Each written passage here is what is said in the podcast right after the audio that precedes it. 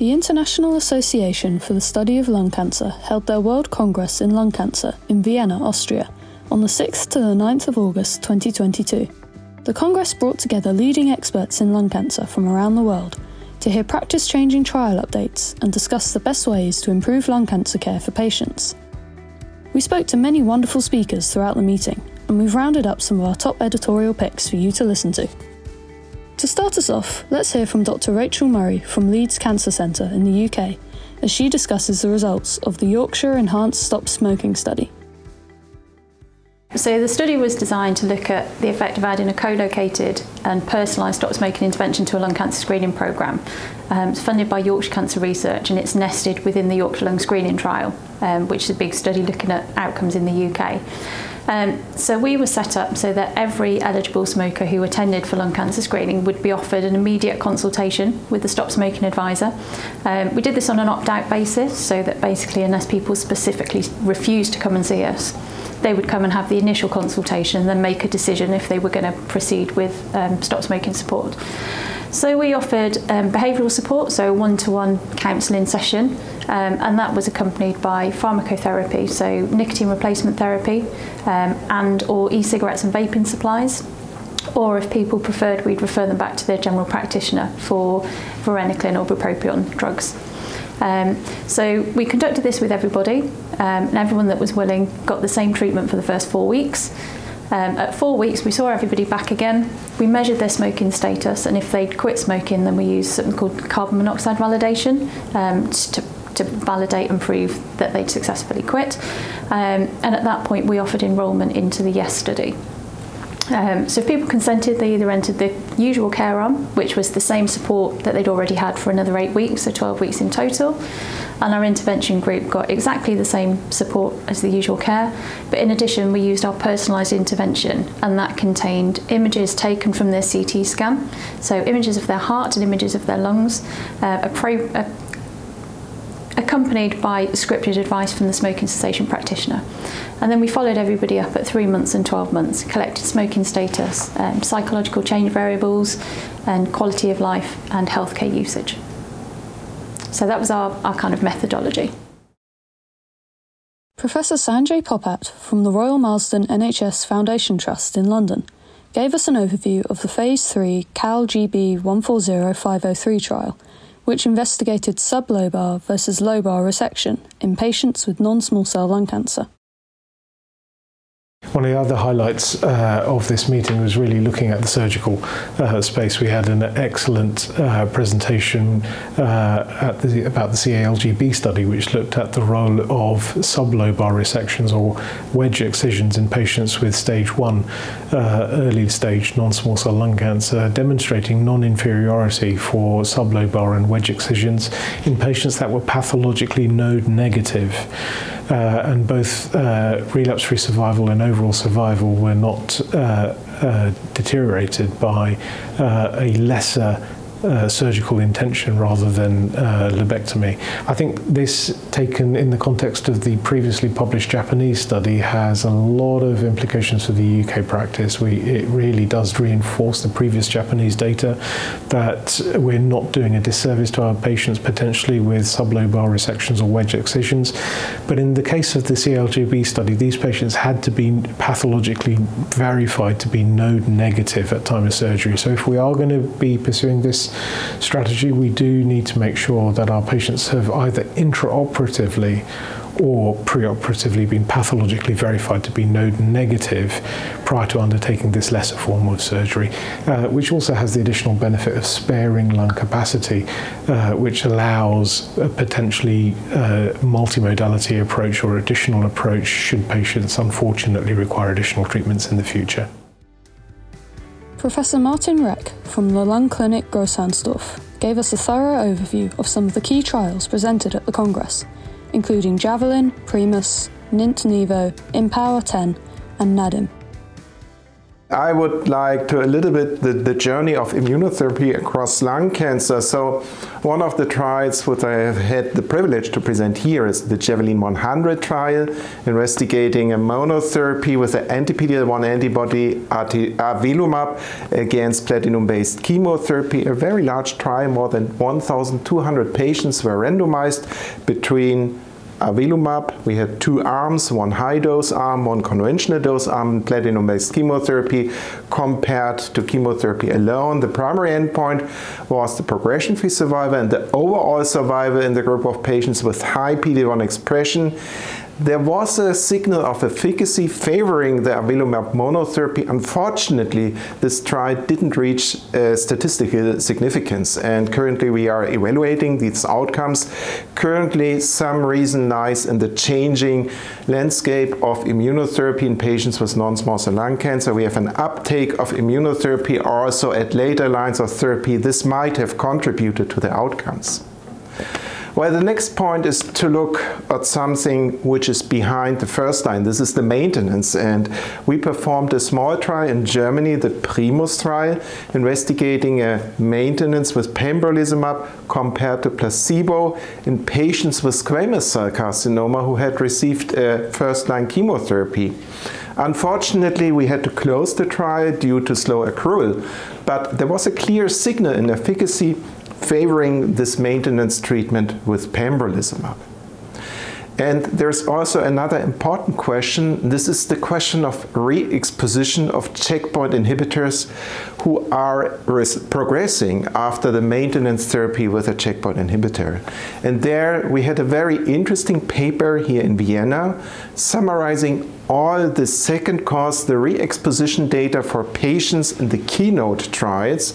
These were roughly sixty patients, and we were looking on the activity of this re-exposition with pembrolizumab.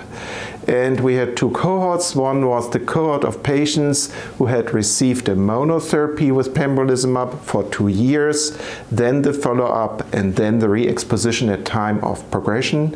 And we also had a small group of patients who had received the combination of pembrolizumab with chemotherapy, followed by the maintenance of two years, the follow-up, and then the pembrolizumab as a second cause. What we do see is that there is a signal of clinical efficacy. We have a response rate of roughly twenty percent, but we do see a significant stabilization of the disease. And we do see so far a six-month overall survival rate, which is in the range of eighty-five percent. And I think this is a great signal for a re-exposition of pembrolizumab.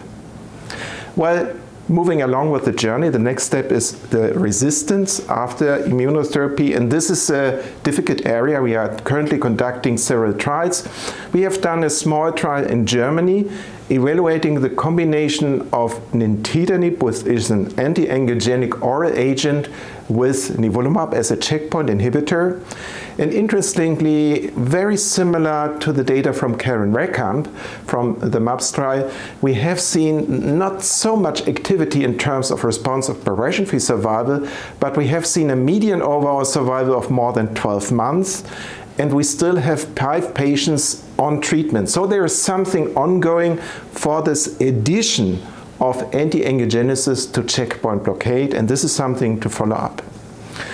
Lastly, I would like to talk about early stages of lung cancer, and there we had two major data sets presented here in Vienna. Number one was an update on the IMPOWER ten, the adjuvant trial, investigating atezolizumab in resected patients following adjuvant chemotherapy, and Enriqueta Philippe presented the overall survival data and interim analysis.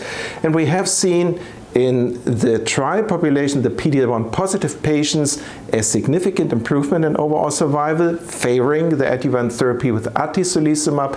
And furthermore, when we look on the indication which is labeled in Europe, these are the patients with high P D L one expression, there was really a remarkable benefit in overall survival corresponding to a hazard ratio of zero point four three. And lastly, uh, a study from Spain was presented. This was an update, the NADIM two trial, investigating a neoadjuvant chemoimmunotherapy compared to neoadjuvant chemotherapy in patients with stage three non-small cell lung cancer. And Doctor Provencio reported the progression-free survival and the overall survival data for this trial. And similar to the primary outcomes in pathological response and event-free survival, there was also a significant prolongation of progression-free survival and overall survival in favor of those patients who had received the neoadjuvant chemoimmunotherapy. So we have a bunch of new data, and I think immunotherapy really has conquered lung cancer. Now we are trying to explore whom to treat, when to treat, and how long to treat. Thank you.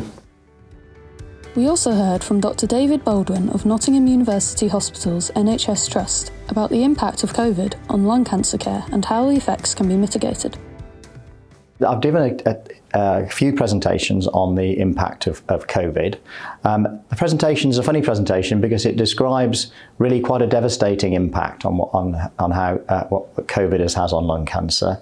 So it's a really quite sad, sad presentation in some ways, but at the same time it's positive because this whole process of what happened during COVID has shown us that what we were doing and doing quite well with before COVID, we just need to do more of to, to, to uh, uh, mitigate the impact and recover from what we're doing.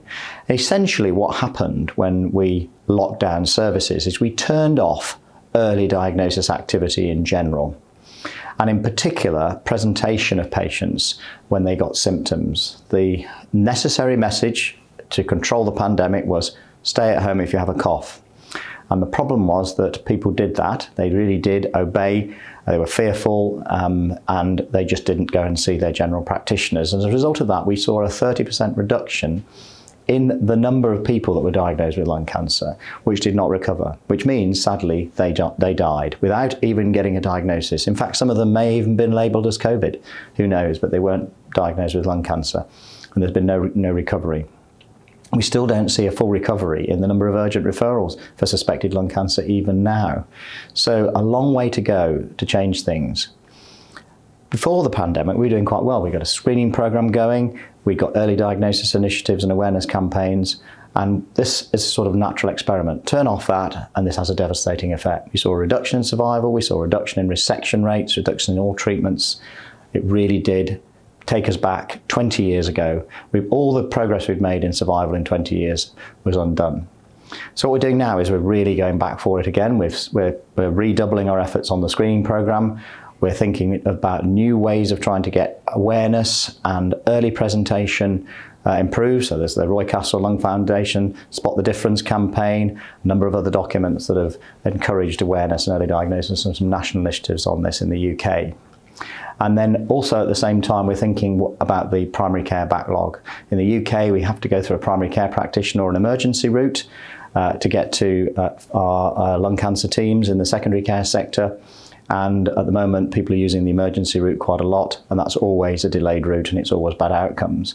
So we're thinking of things like a cancer concern hotline, where awareness campaigns are linked to a number. You phone the number, you, you speak to someone quickly and easily. They triage you on the basis of an algorithm, and then you go straight to a C T scan if you're at high risk.